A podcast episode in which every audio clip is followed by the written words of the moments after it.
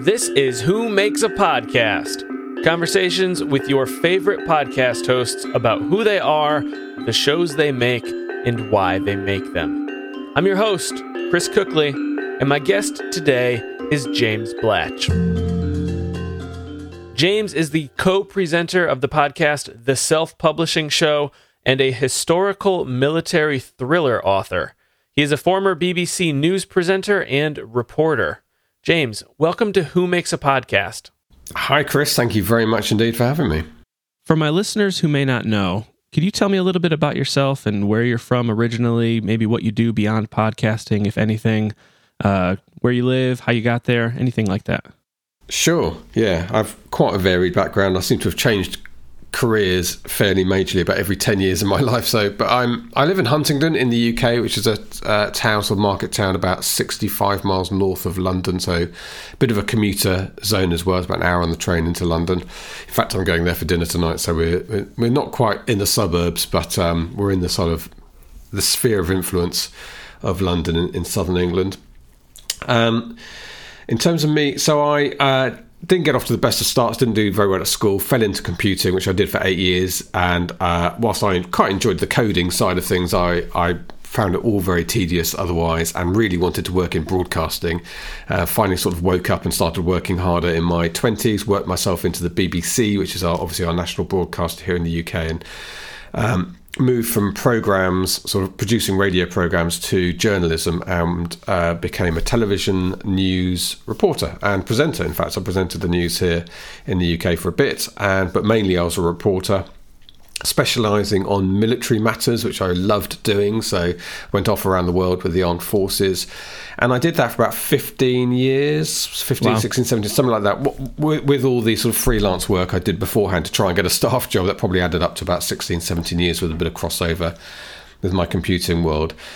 And then I just sort of got to the point. I had children, and uh, you know, going off, I was, Iraq was really um, a pretty unpleasant place at that time, and I was on the rotation to go to Baghdad. I'd never been to Baghdad. I've been to southern Iraq, and um, I don't. It's, it's sort of was a conscious decision or not, I don't know. But I certainly there was a part of me thought, you know, you you, you go to this building heavily defended in in actually I think it might have been Basra, and you stand on the roof occasionally when there's rockets coming down and you do a report which is fed to you from London. And I just thought with young children, I sort of didn't fancy it at that yeah. stage.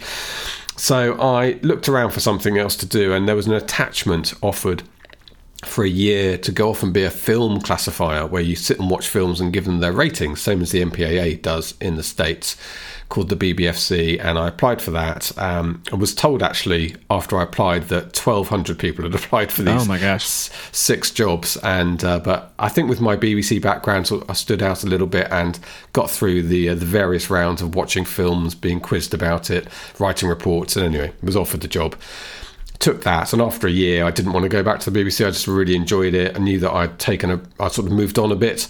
So i ended up doing seven years of that um, of watching films and tv programs and series giving them classifications. Uh, and during that time i met two colleagues who were also film examiners john dyer and mark dawson. And we started sort of working together whilst we were there, particularly me and John doing video production work. And so when it came time to leave, you're only supposed to do that job for five years, actually, but they extended me for a couple.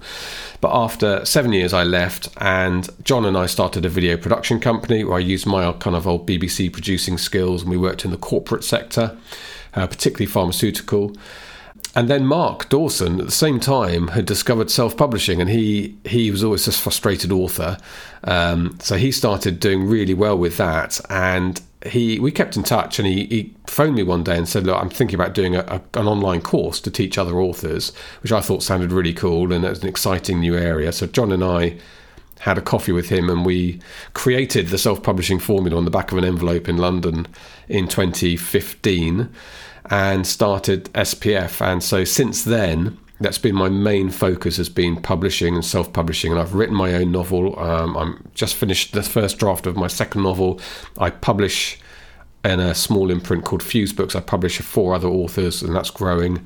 And we do these online courses to help uh, authors who want to self-publish how, how to sell their books. So yeah that's So I was a bit long-winded, but that's my background. Yeah, that's that's an extensive background for sure.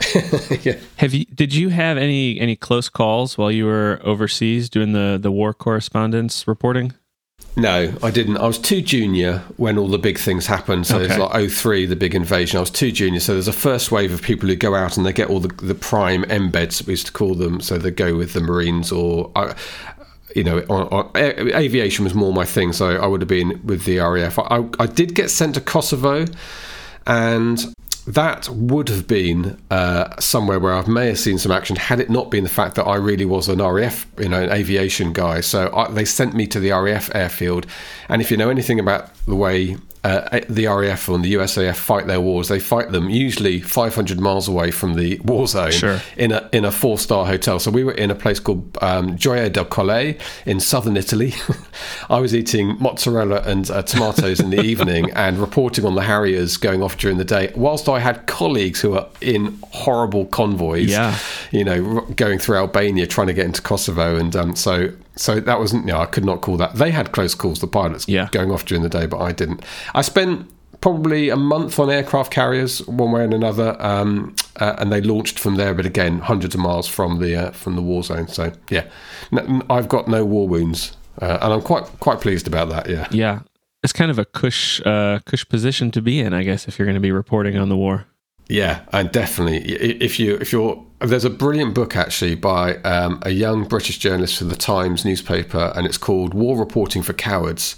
And he did get an embed with the U.S. Marines, and honestly, it was such a culture shock for him, and he was terrified. Yeah. he was curled, curled up on the bottom of these um, transports, and the Marines were laughing the whole time. He made some good friends there, and it was a hell of an experience. But I think I would have been probably closer to that than the guy who was standing out there brazenly, you know, broadcasting as uh, as the shots came in, like a few of the um, slightly uh, uh, psychopathic war reporters want to be. Do you? This, this may be a strange question. Did you feel like you were missing out on anything at the time? yeah.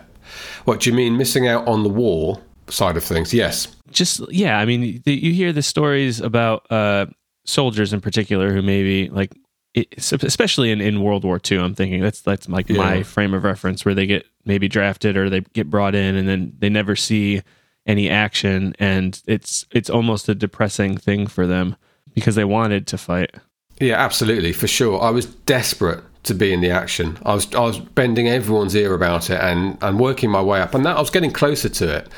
But yeah, I was I would have at absolutely have gone to any embed whatsoever. I really wanted to be on an American air- aircraft carrier in the Gulf, which was much more active than when we were in the Mediterranean, where you can also fly from there to the Middle East, which is a lot easier. But uh, I, I was desperate to get closer to the action. I really wanted to fly. Actually, there's a famous American broadcaster who flew with the RAF in Lancaster's um, and reported, uh, and they crossed into Germany, dropped their bombs. It was a hell of a thing, wow. really, because they went down so often. They had like a 50% attrition rate. Um, but he very bravely went with them. And I felt that we could have got a two seat Harrier up, which I'd flown in a Harrier before in peacetime in the UK. So I had the kind of clearances. And the Harrier guys were quite interested in that, but uh, it got stamped on at quite quite a senior level in, in London. And also the way the BBC works is such a hierarchy, such a large organisation that I can well imagine that had the RAF and the MOD and you know Department of Defence in the UK said yes, that they would have what we call big footed me. found somebody else Yeah, a more well-known correspondent would have come in to do it. So that would have been frustrating. Um, so you can sort of see why I, I got to the end of that. It's, it's endless politics in that world. You Sure. constantly have to talk yourself up. You've got to be good at making. And I hated all that aspect of it. I like, I loved the work, but um, I, I was kind of done at that point. yeah i could imagine the uh the radio programs that you produced how long were you doing that for Not that long. I probably did a, a um, eighteen months, two years. I produced a guy called Steve Summers, who was quite a musical guy, and um, he had an afternoon show on a on a regional radio station, and we were quite silly and wacky, and you know, it was it was a world away from the harder news that I ended up doing. Uh, I loved it. It was fun, but yeah. So so I did, but I, I suppose in terms of, of where I am now and the sort of thing that you and I do with podcasting, Yeah. uh, I did do quite a lot of the interviews in those days. I did all the production. I did the pre-interview prep, which was you know, a bit more than we do with podcasting. But my main interview experience came as a news reporter when I did interviews every day of my professional life. um, working there from from those simple vox pops you do out in the street where you just stop people and ask them their opinion on something through to senior. I mean, I interviewed Tony Blair, I interviewed George. Wow. George W. Not George W. I interviewed George H. Bush. HW, Uh, yeah. Oh, yeah. Um, and uh, who else did I interview? Yeah, quite a few cabinet ministers you wouldn't have heard of. John Major, Prime Minister, as well. So I interviewed people at the top and people who had just been sacked from their job and parents who'd just been bereaved of their children, horrible circumstances. Oh, I mean, you, you name it. Anything you watch on the news in the evening that's a story, um, there's reporters there who, who carry out interviews. And that that's where I cut my teeth uh, interviewing. The interviews that you do now must be quite a, an easier ordeal, I would imagine, than the ones that you had to do Yeah. with those Well- parents and uh, and politicians. Yeah, I mean, the, the politicians ones I was always nervous about because everyone listens to those, and people much more senior than me listen to them, and you get you do get feedback on those. And I think back slightly cringingly, one of the very early ones I did, I just didn't get it right. I didn't. I let the I let the politician not answer the question. I didn't notice he was so good. I didn't notice he wasn't answering the question, and that was pointed out to me afterwards. Well, he didn't answer your question. You didn't push him on it, and um, so you learn quickly on that. But I feel like that happens constantly. Every, Yeah. like every every interview I hear, almost it seems like they ask a question, sp- particularly in sports. I feel like they they answer something, but it's never what they get asked. Yeah. And there's al- there's all these techniques, isn't there? Saying, "I'm glad you've asked that," and I think what you're meaning to ask is this, and Right. and they, they go off. But um, yeah, it was a key. When I think back to that one, we'd had a it, it was General Motors actually who had a big depot north of London in a place called Luton, and they employed lots of people, and they had done since for years, and they were closing the plant. It was a big shock, and the government at the day was not a very interventionist government. It was Tony Blair's government actually, but they didn't like intervening, and the unions were basically saying to them, you have to intervene here. You've got to get on the phone to Detroit. You've got to tell them that you're going to subsidise them for four or five years just to stay here to ride this out because we're going to lose thousands of jobs. And so that was the big question. And this guy was running from us. I mean, literally ran from us uh, as a cabinet minister. And he came in to do an interview about something else. We tried to get him, eventually pressed his office into doing this interview. And I was sent to do it. And that was the one, it was early, early one for me, an early political interview. And that's the one where I didn't didn't properly nail him. I didn't. I didn't properly spot that he wasn't answering it. So I should have. I, you know what I should have said is, look, I'm sorry. Are you going to intervene or not? You know, really short, precise. Yeah. Um, but I was. I was asking it in, in woolly ways, and he was answering Point in, blank. in woolly ways. But um, yeah, I mean, I suppose um, the interviews are very different, aren't they? Because then, then the next day you get sent to like a murder victim's family or, or something like that, and that's a very, very different interview from this one. So, but the key, the key thing amongst all of them, and I know that you're doing it already, Chris, which it's a funny thing that a lot of interviewers don't do, but you are doing it. Is you listen to the answers, and so that it becomes a conversation much more than an interview. But it's surprising how often I'll be on the receiving end of a podcast interview and you'll say something that you think's quite interesting and a little bit kind of, oh, that's interesting. And then they'll ask the next question on their sheet.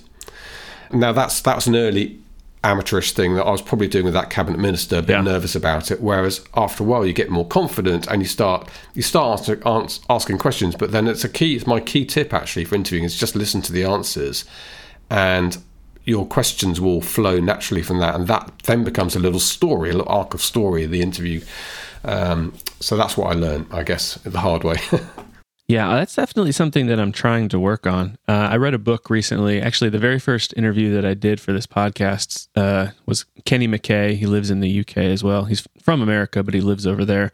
He recommended a book called Talk to Me, which is about interviewing and how to how to get better answers from people. So that's been pretty beneficial as far as how I'm conducting this. I think I'm, I'm glad that it's kind of coming through. Uh, to come back to something that you said earlier, because I'm you know, I didn't I didn't know this as as somebody who listens to your podcast, the self publishing show, uh, which is the podcast run by I guess your your company, self publishing formula. You said that uh, Mark Dawson, John Dyer, and yourself all started SPF on the back of a napkin.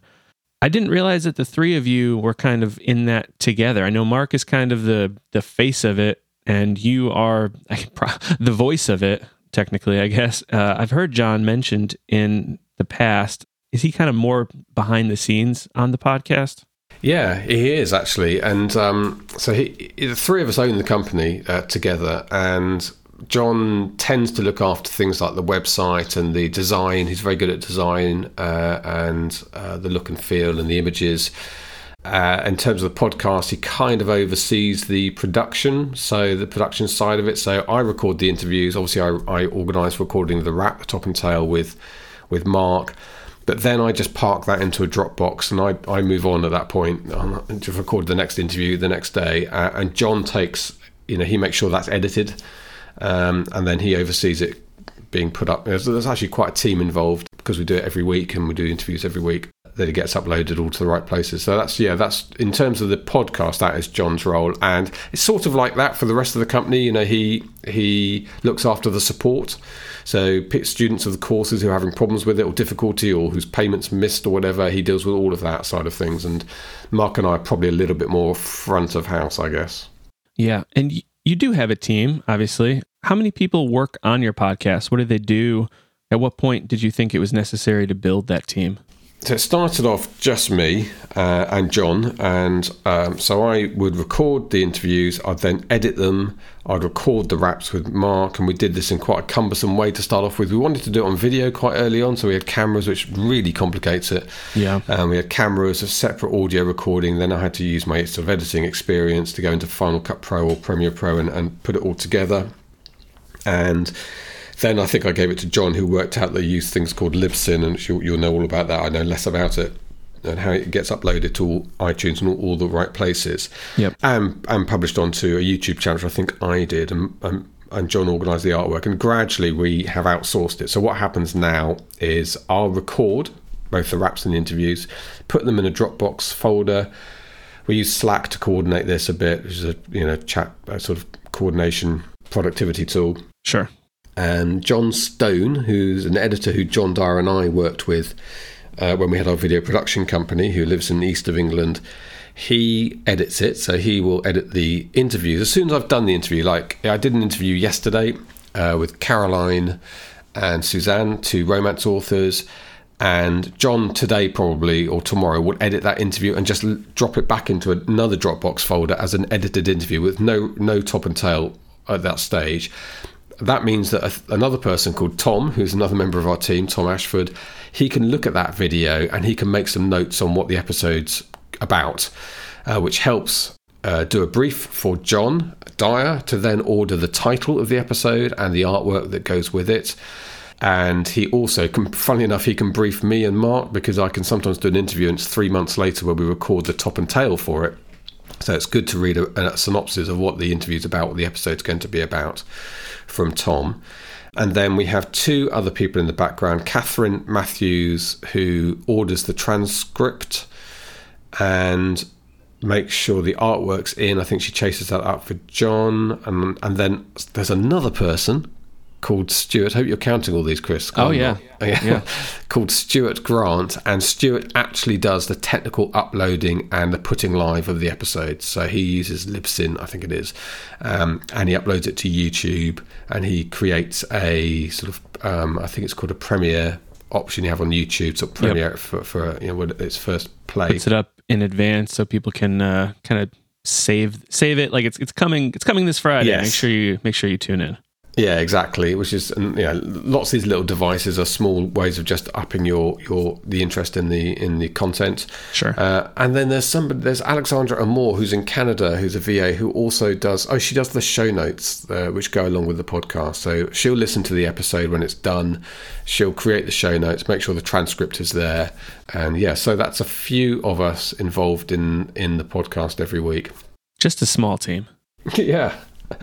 but you could, you know, we could do it ourselves, right? So, but sure. we are also at the moment. I'm editing a new course, TikTok for Authors, which is a really complex talk course, and it's on my plate every day. I'm trying to write my second book. Mark's a full time author as well as doing SPF, and so that's the reason why we outsource all this stuff. And um, and as long as we're selling courses and the company's working, it pays for itself. So sure, yeah. Well, that's I mean, that's one of the things that you're supposed to do, right? As soon as you can, is is get stuff off your plate onto somebody else's plate. If your if your time is more valuable than what you're spending it on, find somebody else who can do it for you.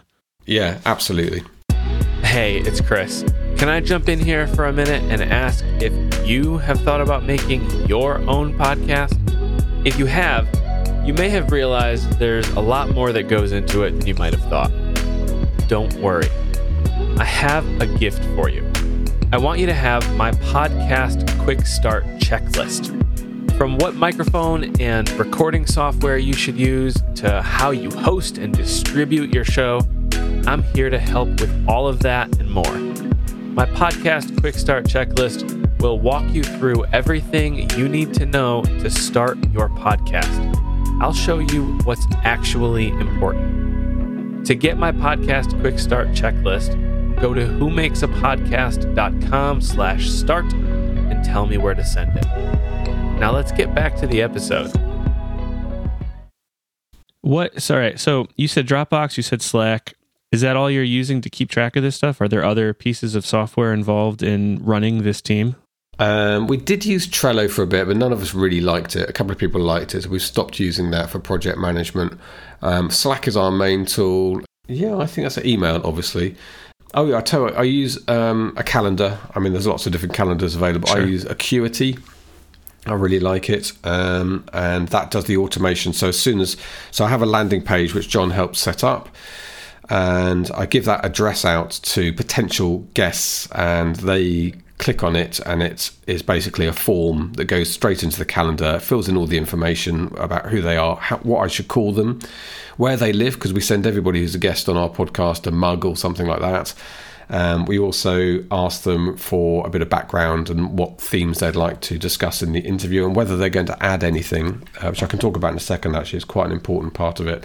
Whether they're going to offer a PDF or a free book or something to go along with their talk. So uh, that then creates a, a, calendar entry with all that information in it and they then get automatically a series of emails. They get one immediately saying, "Here's, you know, thank you very much for booking this date and this time," and then I think a week before you've got a week into your interview, and then an hour before you've got an hour before your interview.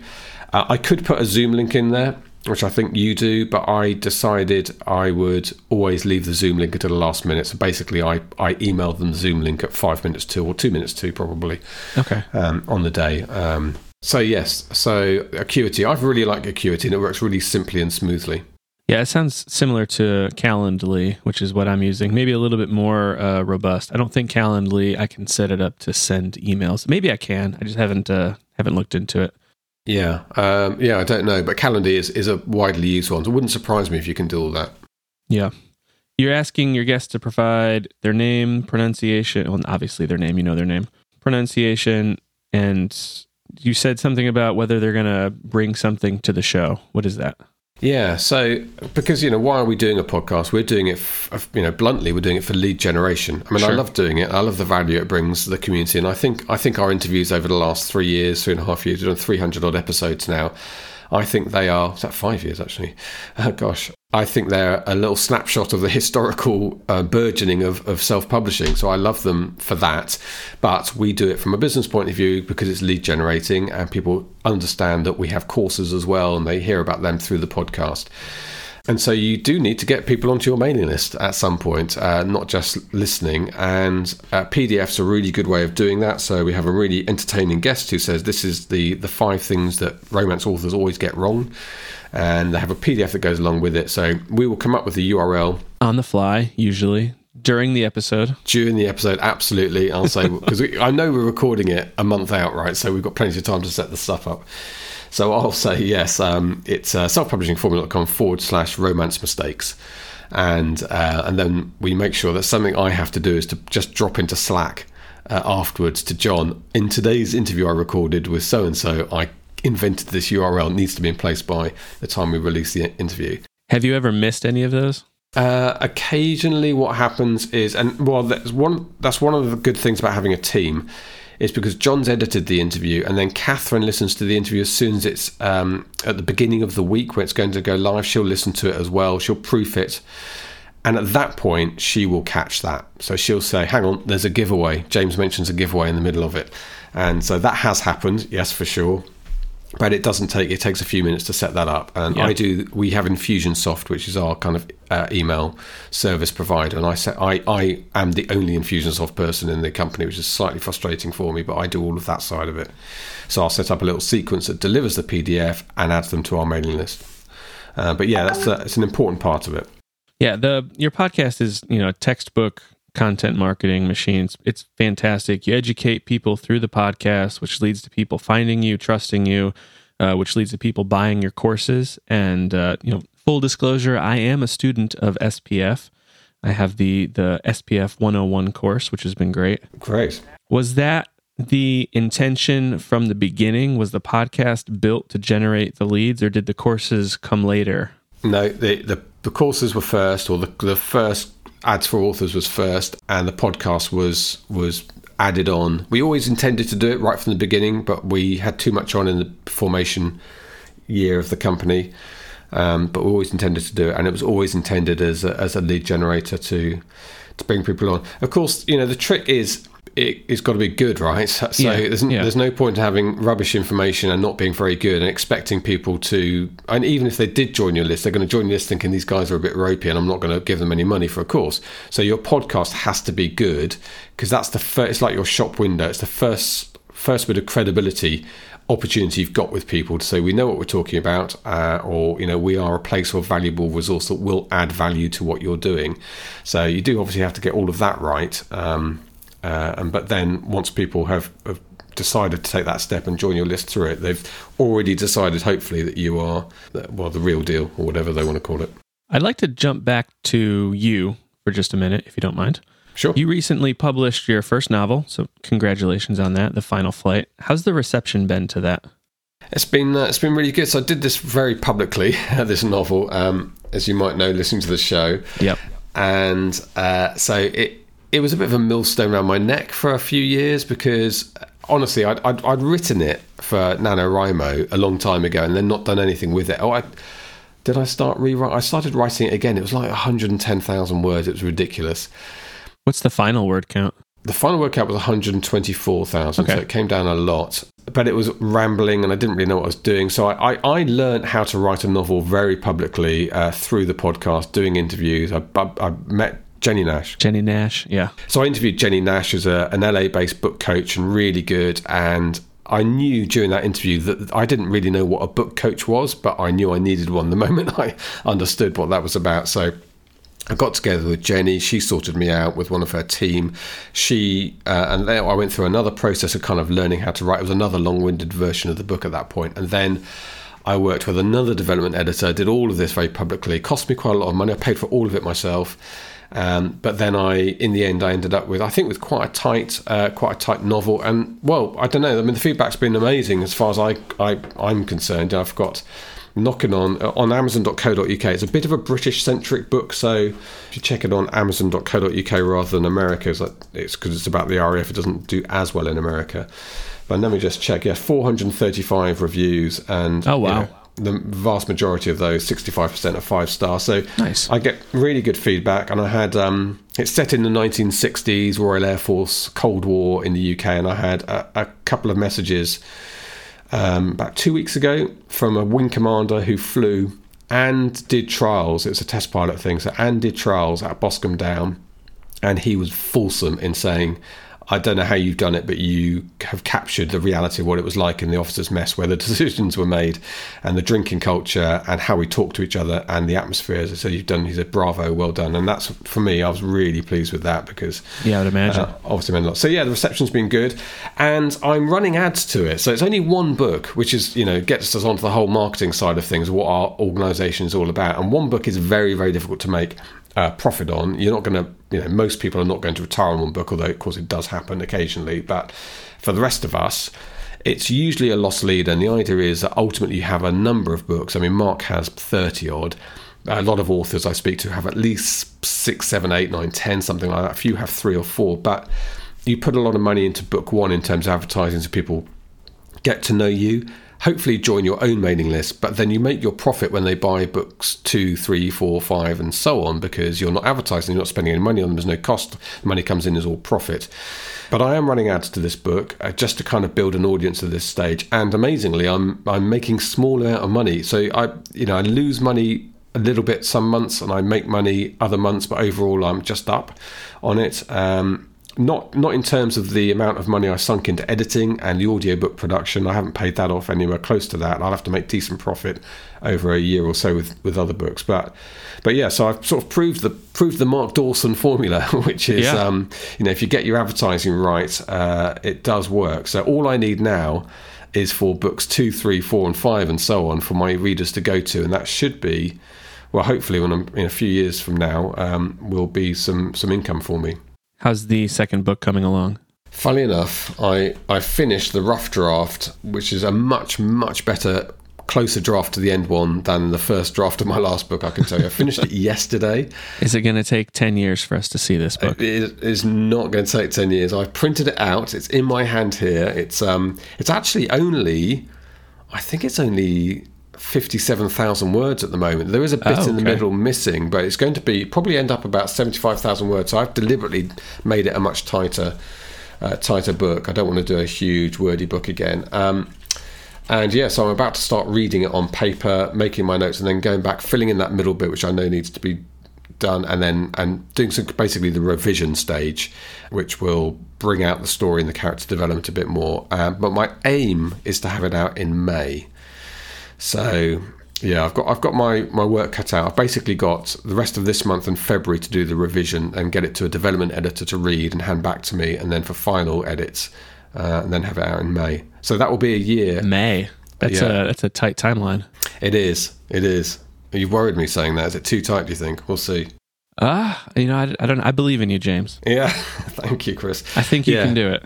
But um, yeah, it took a long time to do the last one, and uh, my my aim is to have a book a year now. I think I think with everything else I do, that should be realistic. Sure. If you'd never started working with Mark building SPF, do you think that you would have written this book? No, I don't think so. I mean, I had already written it before I met Mark. Actually, not not really before I met Mark. I I did know Mark at the time, but it was nothing to do with him. It was no influence on it at all. I just happened to start writing this book in 2010 um, when we were working together. But I would not have fished it out of the drawer, the electronic digital Word document drawer, and turned it into a novel without him. Um, and it was so hard doing that. It was such a slog and slow, so frustrating and depressing at, points when I knew that it wasn't good enough, or I wasn't good enough, and I had to work through all of that to learn a lot about writing and how story works and structure. That I just can't envisage how I would have carried on had a I not had been working in this environment and it, it been sort of an, an important thing from the company point of view for me to do it and b done it publicly so everyone knew I was doing it and wondered when my book was coming out I had to have all of that piled on top of me to to birth this book and it did feel like a laboured birth um, so yeah I think the answer is probably a fairly safe no it would not have seen the light of day Yeah, but now you have the momentum, and uh, second book is moving a lot quicker, so that's good. So much easier. It was so much easier writing the second draft. I mean, people said it would be, and it really was. And I've really enjoyed it. Uh, yeah, I'm, I'm intrigued to read it now. To know if it's any good. I go back a little bit during the drafting stage, probably too much, but I've got an idea of it. But um, yeah, I'm excited to get reading. That's my job for for today and tomorrow to start that. You said the first book kind of felt like a millstone around your neck for a couple of years. Do you feel like this second book has a different kind of pressure now that the first book is out and you have have readers potentially waiting for the next one? I don't, you know, I don't think I ever felt pressure for the book to come out. I always knew it's my book. If I'm going to publish it, I'll publish it. If I don't, I don't. And I enjoyed Yep. the fact that people harried me about it, but I didn't really take that to heart. I never felt under that sort of pressure. By Millstone, I mean it was just I wanted it to come out, but Yeah. there was always this mountain in front of me, and that laboured me down and it felt like a slog. Um, but that was that was pressure I put on myself, really. So in the same way, if I don't want to publish another book in my life, I won't. Um, and I'm quite happy to, to front that up and say to people, no, I decided not to. I mean, I do want to. I really want to, and I really want to write a series of books. Uh, I'm inspired by a lot of the comments I've got about my first book about which characters they think would be would be good in spin-offs. So I really want to do it, um, but it does feel it feels absolutely a much lighter exercise than the first book. The story is is better. It's a more of a novelty story. The first book was a bit of a kind of emotional thing loaded up with, with, with emotion about the male kind of psyche and, and stiff upper lip and all that stuff. And the second book is much more of a thriller. Younger people who have not quite got to that stage in their life of stiff upper lip uh, but things things happen and they have to make big decisions. So it feels a bit more like the kind of Clive Cussler books that I, I like reading. Yeah, I used to read a ton of Clive Cussler. Yeah. His Dirk Pitt character is fantastic. Yeah, absolutely, and um, and uh, strangely, I think I don't think he's still alive, but he's still writing, isn't he? he's one of those authors, yeah, right, yeah, a son or or ghostwriters, whoever is writing them. So yeah, Clive has passed on, but Clive books are still still being created. Yeah, absolutely. So yes, and it's very much. Uh, I, I think it's it's very much in that that tone. And I had I read one of his, one of the later ones actually. Was it was it a Clive Cussler or was it his son? I can't remember.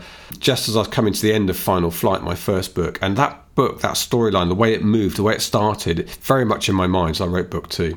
Cool. I am. Uh, I'm reading the first book right now. I wanted to have it done before this interview, but it, that didn't happen. Uh, but yeah, it's been good so far. I've been I've been enjoying it. Oh, great. Well, thank you. Yeah. So, yeah. Sorry, it's so long. no worries. I started a little bit late in order to get it done in time for this. So that's that's my fault. You and Mark do a lot of stuff together. You're not just doing the SPF, the courses and, and the business and the podcast and, and you personally you write books. You guys also have Fuse books, which we haven't talked about, Hello books, which we haven't talked about. If you had to pick one label to apply to yourself, podcaster, entrepreneur, author, something else, what what would you go with? Oh god, that's quite difficult, isn't it? I mean, at least at least they are loosely all affiliated in in self publishing.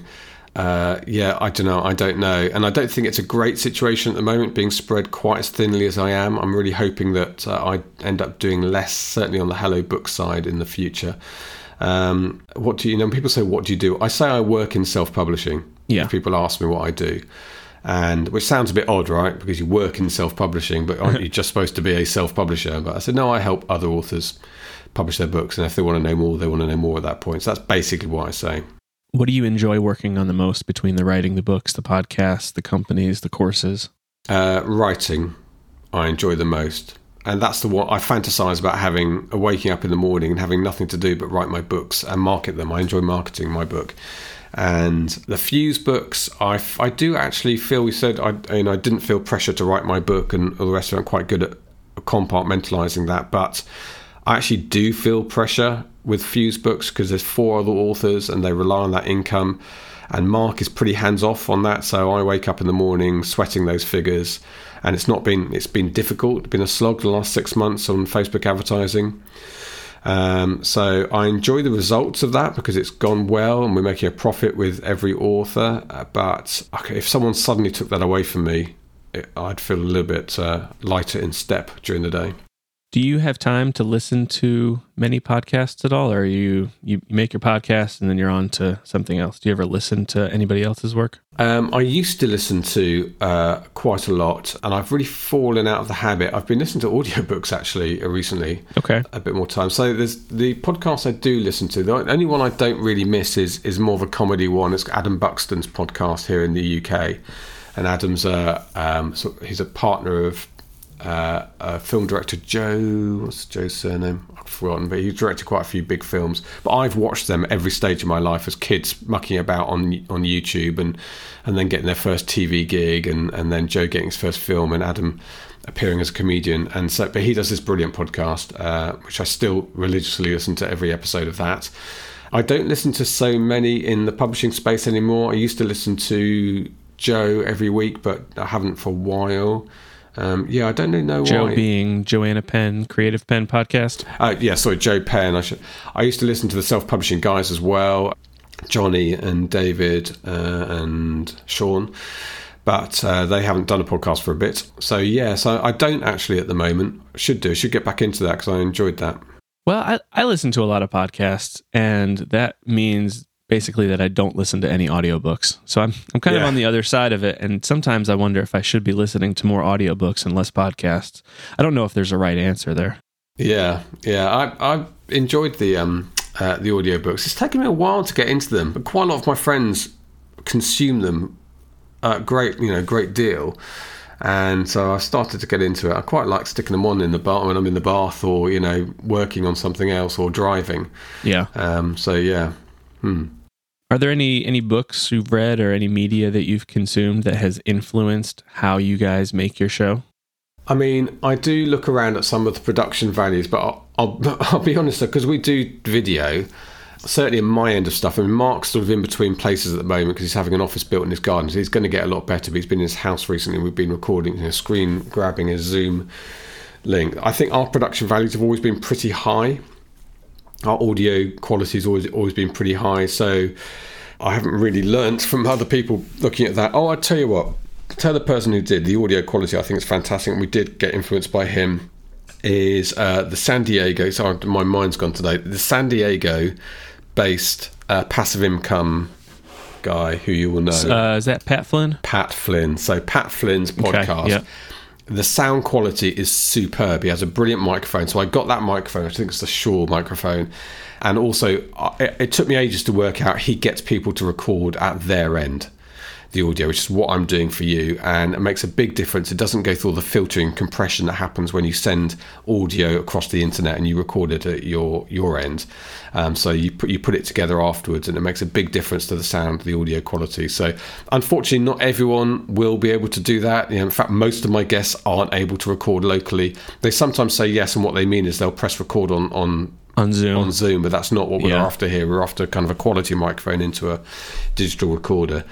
He does that, and whether he sends them the equipment in advance and they send it back or something, I don't know, but it, it makes a big difference. I have definitely been influenced by Pat Flynn's podcast. I love his voice as well. He's got a great broadcasting voice. Yeah, he really does. He's it's kind of funny that you brought him up. He has been mentioned on probably 50% of the podcast interviews that I've done for this show. And I think you're seventh or eighth maybe for me. Wow. So maybe three or four of the uh the episodes that I've done so far, Pat has come up. Um, I would love to get him on. Pat Flynn, if you're listening, please come Yeah. on my podcast. We've said such nice things about you, Pat. I have met him, and he is a really nice guy. Um, so yeah, hopefully, but he's also very good at time management, isn't he? So yeah, yeah, absolutely. Do you have you heard of uh, Tim Ferriss's podcast at all? Do you did you ever listen to that? Yes, and I used to listen to Tim Ferriss's podcast quite a lot. I haven't listened to it for a couple of years, uh, so I'm not up to date on what he's doing now. Um, But yeah, absolutely. I heard on an episode, maybe at the end of last year, I, I can't remember, that he he buys his guests microphones and just ships them a microphone in advance of the interview just to make sure that they get that quality, which is you know a small investment for him, I'm sure, to send them a hundred dollar microphone, but it certainly helps. That's a brilliant thing, and you know, you look at how much his sort of empire turns over. That's that's probably a, a good investment. I have done that. I mean, I have done it in the past, and I can't remember who it was now. It was a couple. A couple. We had a couple of reasonably big authors on. Felicia Yap, I think, was one of them quite early on, and I sent her the microphone in the post exactly like that. So she's still got that microphone. But then the trouble is, they're not always competent enough to use it properly right, and stuff. right, right. So uh, it does turn. I do. That's the other thing about you know our job and, and mine in particular is is the time. I want things to be as quick and easy as possible, so I don't do a lot of reading up uh, on guests before much much more than they've put into the Acuity calendar that I mentioned earlier. And I don't particularly want the first 15, 20 minutes of, of the connection to be me talking them through setting up equipment and stuff. So Sure. because I've got a whole list of things to do every day. So, but yes, um, uh, if if they can do it, they do do it. And you know, some people absolutely they'll be like you. They'll go, yeah, of course I can, or I am for you. I can record locally, no problem. Um, and then that's great. But uh, yeah, I think that that audio quality is the most important technical thing, isn't it? Because we do video, but it doesn't really matter. You could even put a still Yeah. picture up if if you lose the video feed. It's not not the end of the world. But when people are out jogging or they're in their car, and if it's a bad audio connection, they're not going to give the podcast a complete listen. So it is important. a little inside baseball there. That's part of the reason I chose podcasters as my target because I know that they should have decent quality on their end already if they're making a podcast. Yeah. And do you have a microphone of choice, Chris? Oh goodness. Um, I'm planning on getting a Rode Procaster. Currently, I am using a a very old AKG D880 dynamic micro. It looks like a Shure SM58. Right. Yeah, I think I know the one. I have it running through a uh, Cathedral Pipes Durham, which is similar to a Cloudlifter for some extra clean gain. And then I have it running through a DBX channel strip so that I've got uh, a gate on it and I've got some compression or it runs into my mixer and then into my computer. So the microphone itself is is fairly cheap, but I have a a somewhat extensive signal chain to try and clean that up on the in, in between the microphone and the recording device. Well, I think it sounds really good. I think you've got a good voice for it as well. But uh, that's what why I was interested. So yes, and I have a, a Shure SM7B, which is the sort of music industry one. It's the classic. It is the classic, and I do like it. I think. Um, well, I shouldn't even it shouldn't quote him anymore, but I think Thriller was recorded using the SM7B. That's what I heard. Yeah. Yeah. But this actually, the microphone I'm using for you, because that the Shure is uh, an XLR mic. Yep. Um, but I'm actually recording this on a Rode NT1 Okay. or NT USB. That's a condenser microphone, correct? Yeah, it is. Yeah, so it works slightly differently. It requires a bit of power, but it's um uh, it's a pretty good crisp sound. I think the Rode. I mean, they've they've done a good job, haven't they, Rode, in, in adapting Yeah. themselves quickly to this uh, this new market. I guess in the past they would have sold X number of microphones to very specialist people, um, at least people at a minimum who are going to pubs and you know uh, bars and performing songs, but probably owned recording studios. And then suddenly there's a gazillion people who have a studio in their garden and are doing Yeah. podcasting, and so they've adapted quickly, I think, and and reduced the price of the microphones to make them very affordable. So you have the SM7B, that's your primary microphone. What else are you using with that? Because that is an XLR. So where does that plug into? What's the rest of that signal chain look like? So that's a good question. I'm going to look under my desk because I've forgotten what it's called. I can't see it because it's in a ton of cables. But I have a little box, a little condenser box, and I, you know, I'm not as technical as you probably about this, but I, what I tend to do is read up about it at the time, understand what needs to happen, do it, and then forget what I've And done. then forget it. Yeah. So um, at the time, I would have been a brief expert on this, but I have a little box it goes into, which is basically gives it a bit of gain and filtering, and then it goes through to a Zoom recorder, which is uh, not one of those handheld ones. It's like a desk-mounted one, an F4. It would go into a rack if I had a rack. Yeah, it's the F4 Field multi-track, um, and I really like that because I have it. I have it in front of me now, so I can see the gain. I can adjust the gain during the um, the interview if I need to, and it records every track separately as well. So Yep. uh, everything's separate for the edit afterwards. Does that record locally? I'm not familiar with that. Does that record to an SD or do you have that running uh, into your computer as well? No, it. Rec- I think you probably can have it. There is there is a USB out in it, but I don't use that. So I record Okay. it into it has dual SD cards in the back, and you can you can set them up to either record duplicate just as a backup in case an SD card goes down, or what I do is I put a mixed version on one card and separate channels on the other card, just so I've got a you know a, a full range of options if there's any problems afterwards. So yeah.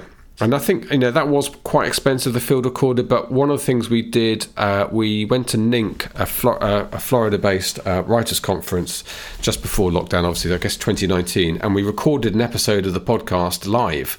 So we had a we had people roaming the room with microphones, and I had a I bought a radio mic, quite a nice radio mic, uh, and we had st- a stick mic which somebody else had uh, for, for the guest who sat up on the stage with us, and then two tie mics, all for my broadcasting days. I probably purloined them from the BBC actually, and they were all four of them were plugged into this field recorder, which I had in front of me, Nice. even at, uh, even as the guest, and I could adjust all the levels, and I could turn them, close them off when we didn't want them, and, and rest. And it was brilliant for that, and we got a really good, um, you know, considering. When I was at the BBC, you know, a, a small room was filled with equipment just to produce a small TV report. And today, you know, in your back pocket with your iPhone, you have almost a recording studio quality setup. It's And so, incredible. yeah, it, is, it has been a, a- a massive jump. And I have loved that aspect of it. So yeah.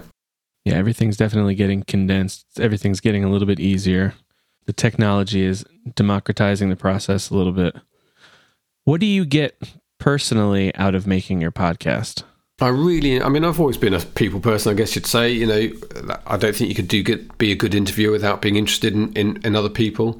And so that's the best thing about it is getting to chat to other people. And, and I see, I think I probably see the good in most people. So I would say 95% of the interviews go really well. There's only 5% of, you know, every now and again, there's somebody who you sort of just take against a little bit. Um, uh, or, or, or for whatever reason. But most of the time, I get enormous enjoyment out of that. I mean, yesterday, these two uh, young women who are sisters who recently were at the top of the Kindle charts with the seventh in their series of romance books, and they work out of Kent. And I've known them for about four years since one of them came up to me at a conference and introduced herself, said she listened to the podcast, and they are probably well they, they are definitely among the best-selling indie authors on the planet as we speak um, and we just spoke for an hour yesterday uh, full of laughter and hilarity because you know they're quite self-conscious about the books they write and i've read one of them which they thought was hilarious and but i learned a lot about how they operate how they work between each other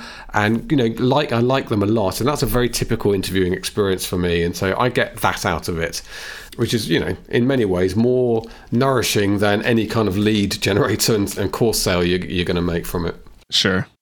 Do you have any uh, any outlandish or funny stories that have come up while you've been making your show? Has anything just gone uh, disastrously wrong, uh, and then you've kind of just had to laugh about it the, afterwards? I don't think I've had any major disasters because I, mean, I guess because it's not live, right? Um, sure. You know, in the yeah. old days of live stuff, uh, things would sometimes go wrong, and they have done for me uh, with the BBC. But because this is all recorded, you can just ultimately you can just start again. I think I've only lost the audio once so only once did we we were recording uh, with no backup. I think just using ScreenFlow in those days, everything plugged directly into it, and it just didn't save at the end of it. And if you, it's a proprietary save format before you've exported it, and if you don't save it, you can't access it. It's gone. So I've only lost an interview once, which is really frustrating to get somebody back. They were very good about it, but yeah, I don't think I've had any disasters I can think of. Not not compared to the old live days of uh, of news broadcasting, where that was definitely a possibility every day. The losing an episode is something that kind of keeps me up at night. I need to figure out some sort of backup system. I have the Zoom recording going. I have my my DAW recording, and uh, that's great as long as my computer doesn't crash. But if my computer crashes, I'm out of luck right now. Yeah, yeah. I don't suppose the Zoom recording would survive in the cloud, would it? I don't know. I don't know. No, it it saves it locally. I think when I'm done. Yeah, no, that is definitely. So the Zoom recorder, my my Zoom recorder records the audio, has direct inputs from the computer and from my microphone. And if the computer yep. goes down, we have a power cut. Everything recorded up to that point in audio will be there. What I will lose is the ScreenFlow of their video link. That's the only thing I'd lose. And ultimately, probably would just put a still up of them. So I think we get around that. I think I heard recently that self publishing show hits something like 50,000 downloads a week. Is that true? Like, how, how big is your show? Um, I don't think it's 50,000. I know we've had, I know we are approaching 3 million total downloads. I think it's 20,000 a week. Okay. I think, I think what happens is, is we end up with sort of a new episode has somewhere. Only 20,000. Yeah. It has somewhere around sort of 13,000 views or downloads by the end of the week across all the platforms 13 14,000 something like that. But there's another 6 or 7,000 of listens to the week before all the all, any of the previous episodes. So that's where that total figure comes from. Okay. Um, so each episode probably eventually gets to about 20,000 after it's sat there for a year because of course lots of people go back and listen. We have an extensive backlog. Yeah yeah. How long did it take you to get that kind of traction um, it's been s- slow growth. We started pretty well. We started with a bang. We we we spoke to Apple actually, leveraged Mark's relationship with Apple, and we got a call with the iTunes guys, and they said, "Look, this is how our um, you know our algorithm works, and this is what you need to do, and have three episodes ready to go, have a taster episode, uh, release at least two episodes to start off with."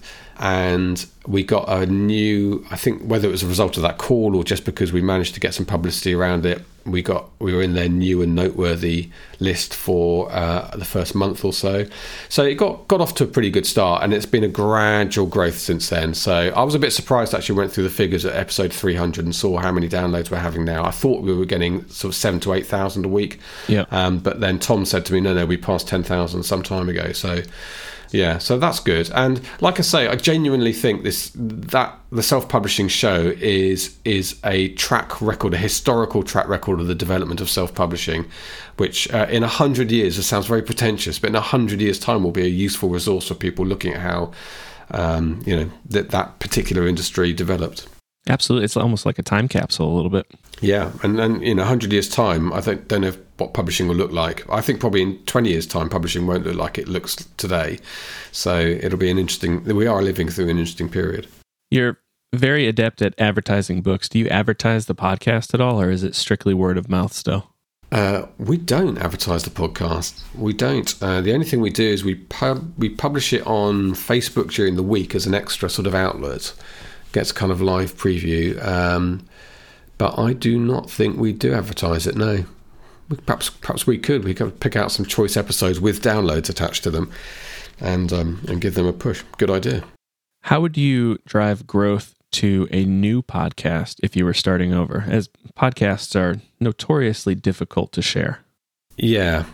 Well, uh, I mean, I think the same principles apply to podcasting that apply to any other aspect of um, of online marketing, uh, and that for me is you've got to be answering questions.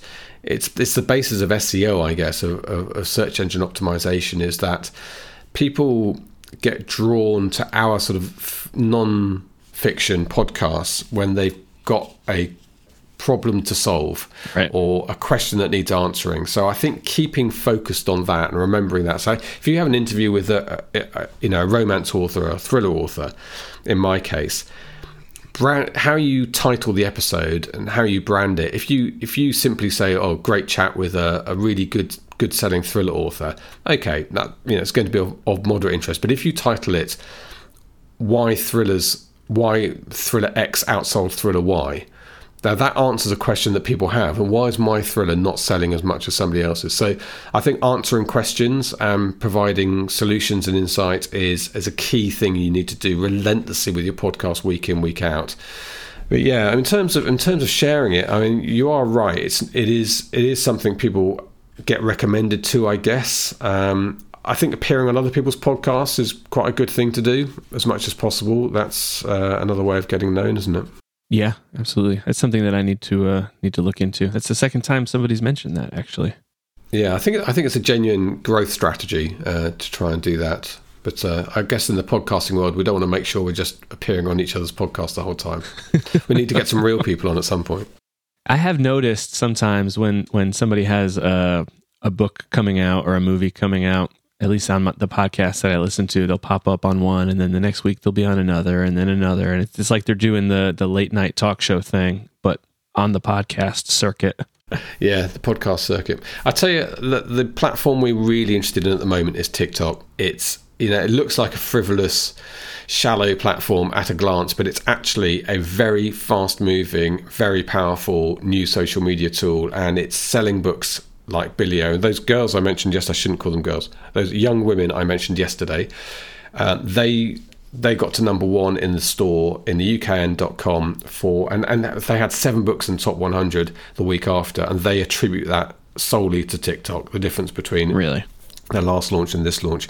So I think TikTok is something I've started in the last two weeks. I spent two weeks trying to build up a, a, a sort of a Cold War history channel there by myself, and I've already got over a thousand. I've got twelve hundred followers. I've had seven and a half thousand views of my my uh, post yesterday. And I think whatever your podcast area is, you should look at TikTok. You know, the same rules apply. Create a channel, stay in your lane, and don't get don't make it too weak, but keep relentlessly focused on your subject area. Use the hashtags, and it's fertile ground at the moment to find readers and find listeners. Is the strategy there the same as it is in other uh, content marketing areas where you're trying to get them off the platform onto an email list, at which point you can sell to them on the email list, or are you trying to work directly on TikTok? Yeah, I think I th- it is the same. Um, I think in the way that the uh, the other social media platforms are, are virtually all pay to play. You can reach so few people on Facebook now unless you're actually advertising, putting money that way, because that's how the platform's been designed and gone. You can probably reach a few more people on Twitter, but it's not a very uh, worthwhile platform, in our opinion, for, um, for for selling or getting people off onto mailing lists. With TikTok, I think you can do that, um, and we see examples of, of, of authors holding up a book and talking about it and immediately seeing a spike in sales. I mean, roughly maybe one sale every 250 views, something like that. Um, so they're getting people to buy their books. In terms of getting them to join your mailing list, I mean, I suppose what you'd want to do is whatever you're you're pushing on the, your TikTok, like the book sale, is hopefully the book will lead to the mailing list because that's you know that's partly what we would advise people to do anyway to have something at the back of your book Yeah. um, to get people onto a mailing list. Um, I, I would, like all of these things, I would focus as much as possible on providing value and uh, and see people then make it easy for them to find you and see that as a, a natural progression. I wouldn't, you know, go too overtly asking people to join your mailing list and, and um, you know, as, as always, but that's exactly the same as, as marketing on any channel is Sure. provide value first. On the self publishing show, you don't have any episode sponsors, but you do have a Patreon. At this point, at your scale, I would imagine that that has to be a conscious decision. So, what would be the reasoning behind that? Would you ever consider bringing sponsors on? We have done. We are contacted from time to time. Um, in fact, quite a big company has recently contacted us. We're kind of reluctant to do that. Um, you know, the, it's a lead generator for us, uh, and it it pays its way handsomely by bringing people into SPF, a percentage of whom will buy a course that's priced somewhere between 500 and, and 850 dollars. So we don't have to have very high conversion rates for the podcast to be profitable uh, for us. So from that point of view, it's not actually necessary for us to, you know, it, it's. I don't think it's a. It, it's not the end of the world, is it? Listening to a, a sponsor message, particularly if it dovetails really nicely with the theme of the podcast. Sure. But equally, if you don't have to, why would you? And I think that's where we are at the moment. Yeah, that makes sense. And you have you have the courses; they sell well. They're they're not cheap courses by any means, as you said. So that works, and that's good. Who is an author that you would love to get on your podcast that you haven't gotten yet? Well, I'm a big fan of a guy called Stephen Coonts, who is Okay. uh, he's he's quite uh, a bit long in the tooth now. But Stephen wrote Flight of the Intruder, and it was the book that I read as a 20 year old, 19, 20 year old, maybe a bit younger than that actually. Um, that Did made you say Stephen Coonts? Coonts, C O O N T S. People confuse him with Dean Koontz, but it's I was gonna say at, at first I thought you were gonna say Stephen King, and then Yeah. you went Stephen Coonts, and I was like, did he combine those names by mistake? Okay, I just haven't heard of him. So he's not. I mean, he, I think he's well known amongst military aviation authors. Um, Okay. And Flight of the Intruder is actually quite a famous novel. Was made into a film, uh, not particularly good film. The novel is fantastic. He's a brilliant writer, and I've read every book he's written. And his first book is the reason I wanted to be a writer. I mean, that's that's the book that uh, made me think I could I could do this. I want to do this. Um, I would love to get Stephen on, and the closest I've come to it um, is that I mean, he would have nothing to say about self-publishing. I think I doubt. You know, he's he's a writer who's been published his whole life, and why the hell would he, um, you know, even love the idea of it? Sure. But I did notice there was somebody with his surname at twenty books, and in the list, I didn't meet her, but I looked her up on Facebook, did a moderate amount of stalking, and looked her up on Facebook, checked through her links, and she is Stephen Coonts's ex-wife. Oh, which I was very excited about. So Stephen Coonts was a military aviator. He was a naval pilot in the Vietnam War, flew A6 Intruders, hence he wrote the book afterwards. So he's getting on a little bit, but um, there's a possible way in there for me. So I'd love to speak to him, but that's a personal thing. Yep. In terms of, um, of I'd love to have Neil Gaiman on. You know, he's a big author. He won't have time for us, but I would love to have him on. Um, and uh, you know we've we've occasionally talked about J.K. Rowling jokingly just because she's the biggest author on the planet, but she's also Sure. she's the biggest self-published author on the planet because she self-publishes the Potter ebooks, which I think is fascinating, and I'd like to hear a bit about her operation behind that because that's that's not done through a publishing company, that's done through her own company, Pottermore. So yeah. She notoriously held on to those rights. yeah, which is amazing. Um, but um, you know they're. She's quite well known, and I don't know how much time she has for us. But uh, there you go. There's some. We can dream, can't we? Yeah, absolutely. What would you ask Stephen Coonts? Like, what what would be if you had a, if you could ask him a question, or or Neil Gaiman, whose voice would be legendary on your podcast? Yeah. Uh, well, I always like talking to authors about process. Sometimes it's about about plotting and, and, and discovery writing or pantsing, whatever you want to call it, that process. But I'm also really interested in how they actually write.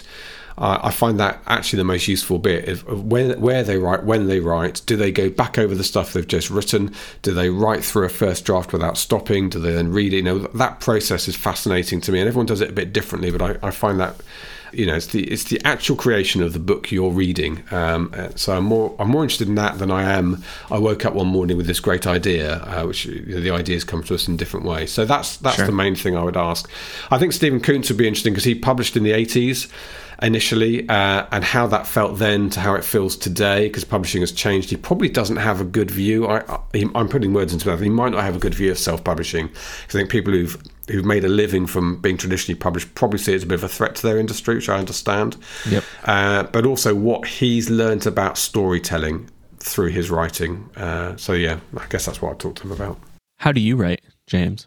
Yeah, how do I write? So I write. I I've developed it a lot because you know I wrote my first book absolutely not looking back at all, never rereading a, a paragraph because I was doing NaNoWriMo and Yeah. and you can't do that. You've got to get your sixteen hundred words done a day, whatever it is. And when I started reading the previous day, I realised I don't have time for this. So I moved forward, and then I started rewriting that book, and I spent ages going back over and rewriting the scene the day before. And so I've sort of got a hybrid case now where I read back over a, a chapter or two sometimes just to get me back into the flow, if, especially if I've missed a day or two or I've, I've gone off to write a different part of the book. But generally, I move forward with my first draft. Don't worry too much about grammar. I t- have a tendency to m- miss out words as my grammar thing when I'm writing a first draft. So don't worry too much about that. Uh, get to the end of it. This is what I'm doing with book two, um, and now I've printed it out. I, equally, I could have put it on my Kindle, and I, it's not great use of paper, but I, I do prefer, I think, to have a pen and paper in my hand and feel very different from sitting in front of a computer. Yeah. because I'll, I'll just try and rewrite it if I'm sat in front of a computer reading it, and I'll read it through. I'll make some big notes about big things, about you know what has to happen to a character differently from the way I've written it, uh, all the way through to small notes about the use of language and so on. Um, and then I will go through that and revise that existing. That will be different from last time. I will revise the existing manuscript. Whereas last time I rewrote it three times completely. Just started again with a blank bit of paper. Really? Um, uh, yeah, and I can't even- imagine doing that. I know, and I can't imagine doing it, but I did it, um, and I'm not going to do that again. I think the process that you're describing is is similar to the uh, the way that Stephen King talks about his revising in his on writing book. Yes, yeah. In fact, which I read during the process of um, of writing the final flight. So yeah, um, probably not a coincidence. I'm doing that way. It just it does feel like the right way of doing it. I think it's important now. What I mustn't do is is get too into the weeds reading this book. I need to read it in one go, a nice flowing read, and work out what works about it. I mean, Jennie Nash talks about having a stoplight or traffic light a system of red, amber, and green. You know, red, this has got to be fixed. This is where this book is just a big patch that drags or whatever, or or there's a problem you've written yourself into a, a problem. Uh, amber is this could be better, and green this is great, and, and sort of using that approach to your revision, I think it's a good thing. Yeah, I could uh, I could talk to you about a- actually writing in the process of that for a while because that's something that I'm interested in. But just to get back to your podcast a little bit, the self publishing show is available on YouTube as a video version. You've said that a couple times. You guys wanted to do video from the very beginning. Looking at the YouTube channel, the videos. I mean, compared to the podcast downloads, they don't get a ton of views, maybe one or two thousand views within the first couple months. How important is the video aspect to your podcast? And do you think the effort to make it a video version is worth it? Um, that's a really good question. I think we want to do video. I want to do video because it's my background, and I was a TV guy, and uh, I always wanted to um, to have the that aspect of it. I think it's not the best environment for a podcast because they're long, you know, like an hour long the podcasts, and sat in front of a. You know, I watch a lot of YouTube videos. I play a bit of golf, so I watch golfing YouTube videos. Obviously, I watch the same amount of, of comedy and music that people watch, and all of that is quite short form, isn't it? It's not that often you sit in front of a screen um, for that period of time. And if you are going to just play it on your phone and put it in your back pocket, well, you may as well do it through iTunes, right? Right. So from that point of view, it's not not the best way. So um, the answer is it probably is more effort than we get out of it. And you're right, yeah, we get sort of twelve hundred. I think probably a typical kind of weekly view of of the episodes there. But we could do more with it. And I think YouTube is still a massively visited website. It's still like the second largest search engine. Oh, that's a huge search engine. Or maybe yeah. maybe Amazon's the second, Google, Amazon, maybe YouTube's third, something like that. People go on there and they search how to self-publish a book, and so we want to be able to catch those people.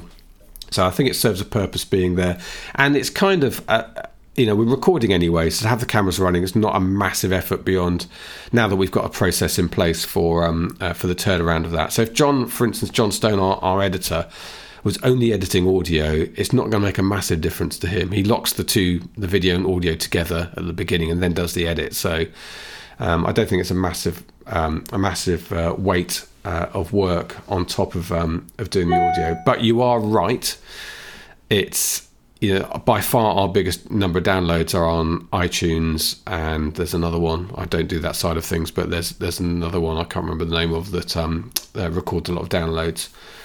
Yeah, but I'm not going to take a video away anytime soon. yeah, well, if you I mean if you enjoy it, absolutely put it up there.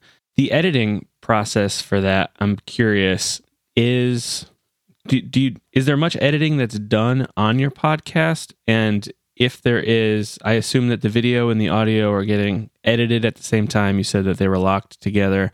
Is the audio editing being done inside a video editing suite? Like, are you using video software to be doing the final audio edit? Yes. Yeah. So we edit Yeah. it as one. So uh, John Okay. will use Adobe Premiere Pro. He'll import the video. He'll import the two video tracks and the two audio tracks. The first thing he'll do is sync them. Um, which is a lot easier than it used to be. Actually, does it automatically. You can run a program, or you can just look at people's mouths and, and, and line them up. We used to do a clap. You know, I won't do it to sort of scare you with the, the ears, but a clap where you can see the hands I know what a coming clap together. sounds like. Yeah, exactly. You know, don't, don't, need a demo. So you can um, you see the hands coming together and you see the spike on the audio and you, you lock those two together. That's an easier way to doing it as well. But anyway, he, he'll he'll sync them very quickly at the beginning, and then he'll have a timeline with the two video tracks and two audio tracks all synced, and he will edit the video together um, and cut between the two video tracks as he goes along when whoever's speaking. Uh, and yeah, he'll do a little bit of processing on the sound there to make sure it's you know, hard limiter, so isn't- you're not busting any limits, Yeah. and um, and maybe a little bit of filtering. And then that that audio just gets he exports the video with the audio as one file, and then he exports an audio only version, I assume, to get uploaded into your distribution platform. Yeah, exactly right. Um, and I don't know whether he because within Premiere Pro you can export to Audition, which is is it called Audition, which is their audio uh, software, It which is, is yeah. quite a complex suite of audio stuff. And he may export the audio there and then do a little bit more to it before he exports it again. I don't know, but probably not actually. He probably he may well use it for the video as well, and then just export it as one one file. So he, he'll come out with an MP4 and uh, an MP3, uh, basically. It's quite a process to put your podcast together. How far in advance are you recording your interviews? So the interviews, I mean, this time last year we had quite a backlog, probably six to eight weeks. So I was, if I was recording today, it'd be a month and a half to two months before the it came off the shelf. I think that was a bit too long because we sometimes do talk about contemporary things, particularly when the pandemic hit. Whereas now, just because I don't know exactly why, it's slightly concerning to me. We've we've gone to almost having one interview ready to go, and I record it, and it goes the next week. Which is we're we've probably got three interviews now, so we're three weeks ahead at the moment. Probably about right, but um, it's a it's a balance between being contemporaneous, which I think is a good thing for a podcast to be able to talk about contemporary things, and not panicking that you're running out of material. so somewhere between those two. So th- at the moment we're, in fact, I can check. I can look in our cut interviews folder, and I think there's three interviews in there. So that gives us three weeks to go. How are you finding guests? Are they coming to you at this point, or are you still reaching out to them? No, we're reaching out. Guests do come to us, um, uh, but often they're not not in our wheelhouse. Really, uh, bit of a cliche, isn't it? Wheelhouse, stay in your lane. Wheelhouse. I speak the lingo, don't I? Um, Full of metaphors. Yeah, exactly. So people come to us and they, you know, they're like entrepreneurs doing hawking their book on how to be how to be a go-getter. Oh, yeah. And it's not really publishing or self-publishing and so, you know, we do say no to quite a few people who who come up unsolicited to us. So we go out after them. So Tom does that as his primary job, but I will also send him ideas. Uh, like yesterday, I saw we had, or a couple of days ago, I noticed Lucy Score, who's wonderful and been on our podcast several times as a friend of mine now. She was number one in the store, which is amazing. But numbers two and three were uh, romance writers who are in our SPF community who I don't know. I don't know them at all, but I, I searched on the group and they are both members. And so we had numbers one, two, and three uh, in the dot .com Amazon store, which is amazing. So uh, I'm. It reminds me. I thought this this morning as I was getting up to say to Tom, try and track those two down. We'll get them on. But Tom will. He'll look at who Joanna Penn is having. He'll look at who. There's a couple of other. JD Barker does a good podcast now. Um, so he'll look at appearing on the other podcasts, and I just keep my ears to the ground. You know, when I chat to people like Lucy, Lucy says, "Oh, you should really speak to this person. They're doing really well." Or someone says, "My agent is the most brilliant person at, at, at, explaining how stories work." And so I'll say, "Fine, we'll get them on, and we'll talk about storytelling." So, and I like those ones because they're often we're the first person to have that person on, first podcast to have that person on. Uh, rather than somebody, as you say, kind of kind of doing the rounds a bit on the podcast. Yeah. So yeah, but it's it's Tom's job to reach out to them and, and fill the cupboard, if you like, with uh, with interviews. So if he's if he's reaching out to them, I assume he's scheduling them. How how far in advance do you know who the guest is? Uh, oh, quite a long way. So I I block out Monday and Tuesday to do interviews, and I make myself available for only one interview a day because I've got lots of other stuff on. So from sort of eleven o'clock in the morning UK till I think eight o'clock at night UK, which just about gives a, a bit of option for the people in, in California on, the, on sure. the west coast. They can do something mid morning. Um, so those two days, but as soon as the slot's taken, it's taken. So the maximum interviews I'm going to do is two a week. Uh, and if you went onto that calendar now, I think you're probably booking into February. Um, but I can see them in the calendar, and of course, okay. the great thing about that is I can click on the link and also see everything they've written about themselves. So, um, although I'll be honest, Chris, I usually do that ten minutes before the interview. so you don't you don't do a ton of research, or maybe any research on your guests then before they come on. You you just go on and and you have a list of questions that you're working off of. No, I don't. And I think no. I, I, rely on the fact that I've done, even before I started podcasting, I had done thousands of interviews. Yeah. And as a news reporter, you never, you rarely get a chance to do research on it. You are sent out, you know, you'll get a brief from an, an editor. Uh, who normally is telling you what an amazing story this is and how they see it working in the evening, and then you meet the guest and realize it's completely different, and that the story is not quite what they wanted it, and all the rest of it. But but because of that background of not having to research, um, I I just don't, and it's a time I find it a time zap.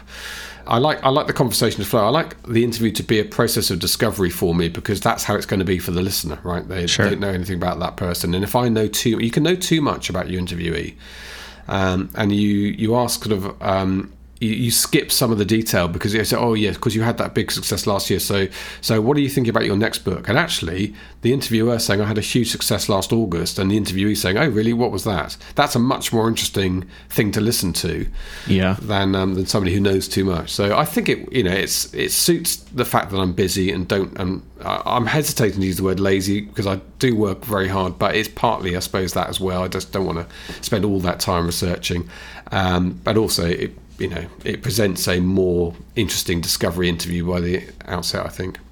Definitely something for me to keep in mind. Although I think at this point I would be terrified to just hop on a call with somebody and not have at least something in front of me to work off of. But I have not done thousands of interviews, so I think still can, learning. I think you can do it. Do you have like one uh, one main interviewing tip that you would give to somebody who's who's trying to figure out how to do that? So the two things that I I mentioned one earlier is um, is listen to the answers. Uh, it's a really obvious thing to say. Sounds like obvious thing to say, but a lot of people don't do it. So listen to the answers. You'll find the interviews a lot easier to do that way because it'll flow. Don't worry too much about your next question. Base it on what they've said, and then use your list of questions as kind of prompts at some point when you think you want to move on to a new topic area. You probably only need three or four prompts in front of you and uh, the rest of the interview, the rest of the question are based on what they're saying, and then it becomes more of a flowing conversation. And the second thing is not to not to walk all over your interviewee. So there's a golf interview, a uh, golf guy I like called Rick Shields, and he, oh yeah, yeah. So Rick, I watch Rick actually. Okay, so you watch Rick. So he did an interview recently with Tommy Fleetwood, and I really like Tommy Fleetwood, a pro golfer, very down to earth, very nice guy, brilliant golfer. And much as I love Rick and I will continue to watch his YouTube channel, he talked all over him in that interview. he kept barking at him telling in the end tommy fleetwood's sitting there listening to rick shields telling him stories about what happened to him that weren't that great. And i'm thinking i'm not watching this interview for you. You're the presenter. So Yeah. so get out the way of your interviewee and let them talk and then you know prompt them and have your conversation. But um but get out the way of the interviewee is the other thing i would say my, my two tips Do you also watch Peter Finch? i don't is he a golfer as well is he He is, yeah, and he's actually done some videos with Rick. I think they're in the same area, so they do some uh, like course videos together. Well, maybe I have seen them then. Yes, didn't know his name, but uh, yeah, yeah. I mean, uh, Rick works best, doesn't he, when he's he's on the course, Yeah, by uh, himself. yeah, by himself, and you know, testing equipment and stuff. And I love all that stuff. And it's and, and he could be a better interviewer, but he he almost needs somebody to say, okay, here's some couple of interview techniques. But yeah, listen to the answers and get out the way of your interviewee. Where do you see podcasts going in the future? Are we still on the leading edge, or is this a mature market? Well, I suppose we have to start thinking about the metaverse, don't we? I mean, this Oh, is God. yeah. So uh, you better get your VR headset. I won't be part of that. Yeah, and it does feel like something too much, doesn't it? There's one more thing I can't do this one. I'm going to opt Yeah. out. Um, I don't know. I, I always get excited by technology, so I'm kind of excited about all that those possibilities.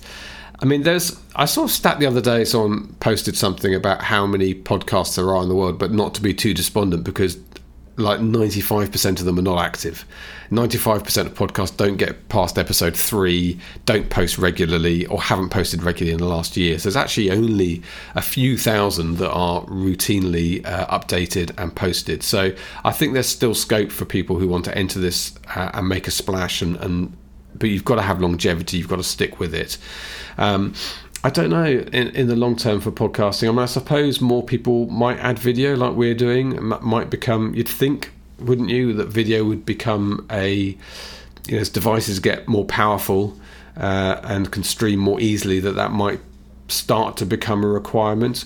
Although it's funny how stuff gets becomes legacy quite Yeah. quickly and stuck in its ways. So I can't see Apple iTunes, you know, adding a video component to their podcasting tool quickly because that would involve re-engineering a lot of stuff that's been there for 15, 20 years. But Sure. Is there anything else that we should talk about? Did we miss anything that you wanted to cover? um, I don't think so. So I think I've I've told you about the extent of my technical knowledge, which is not as good as it was when I was setting all this stuff up at the time. Um, my main thing, really, I I think the only thing I can bring that's that's you know just from experience is the interviewing, which I talked about. That that is it means a lot to me because I do, you know, when you do listen to other podcasts, you do listen to those interviewers that are really good, that have a flowing conversation and allow their interviewee to breathe uh, and find their find their way. And I think if you can, and it's only experience, you can't start off like that. It's like anything. When you first start doing it, you're going to be a bit ragged, a bit nervous. Um, so maybe you do, you know, you can back off a bit, but the more interviews you do, just get them done one after the other. You do start to um, uh, to get experienced in that, and I think that's that makes such a difference to your podcast. That's the main thing that I, I think I can say about podcasting. James, thank you so much for coming on Who Makes a Podcast. Where can people find you? Where do you want to send them? Uh, well, I guess self-publishingformula.com is the is the stop-off point if you're interested in self-publishing your books. We offer a lot of resources. Obviously, we have those paid courses, which are sort of premium courses. There's a, a foundation one called 101 and a more advanced one called Ads for Authors. But uh, actually, there's a ton of free resources uh, to get you going on that, and our podcast is available on that website as well, self-publishingformula.com. Should you be interested in my book, uh, jamesblatch.com is the place to find that. Uh, well, to find my sort of author website and, and The Final Flight by James Blatch on Amazon if you uh, want to search on that. Great. Thank you so much for coming on uh, my podcast with me. I really appreciate it. It's been very informative. This has been great. Thank you, Chris. I've really enjoyed it. That was my conversation with James Blatch, author and co host of the Self Publishing Show podcast, which can be found everywhere you listen to podcasts. You can also find James at jamesblatch.com and selfpublishingformula.com. My name is Chris Cookley, and you can find me at whomakesapodcast.com. If you enjoyed this episode, it would be an enormous help if you shared it with your friends or left a review on Apple Podcasts, Spotify, or wherever you're listening right now. It helps other podcast lovers find the show, and it really does make a difference. And if you host a podcast and would like to be my next guest on Who Makes a Podcast, let me know. Go to whomakesapodcast.com slash guest and tell me about your show. This is Who Makes a Podcast. I'll be back next time with another conversation with another incredible podcast host. Thanks for listening.